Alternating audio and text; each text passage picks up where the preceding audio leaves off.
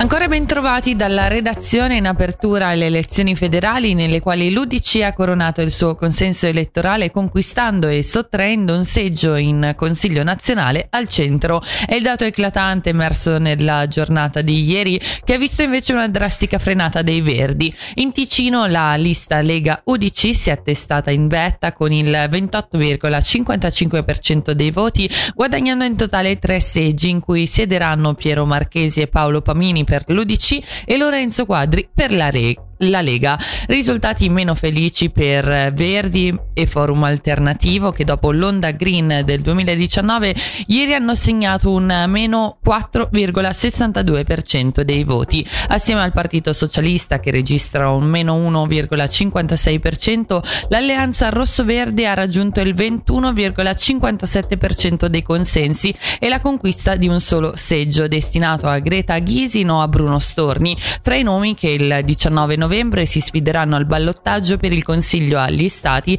assieme a Fabio Regazzi e Alex Farinelli.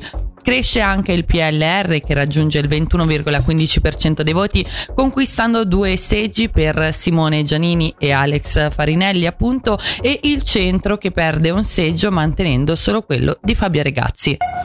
E ci spostiamo nei Grigioni dove al Consiglio degli Stati i seggi rimangono gli stessi dell'ultimo quadriennio. Rieletti gli uscenti Stefan Engler per l'Alleanza del Centro e il PLR Martin Schmidt. Vince l'UDC perché al nazionale, a scapito del PS, i democentristi hanno ottenuto un seggio in più con il presidente cantonale Hug.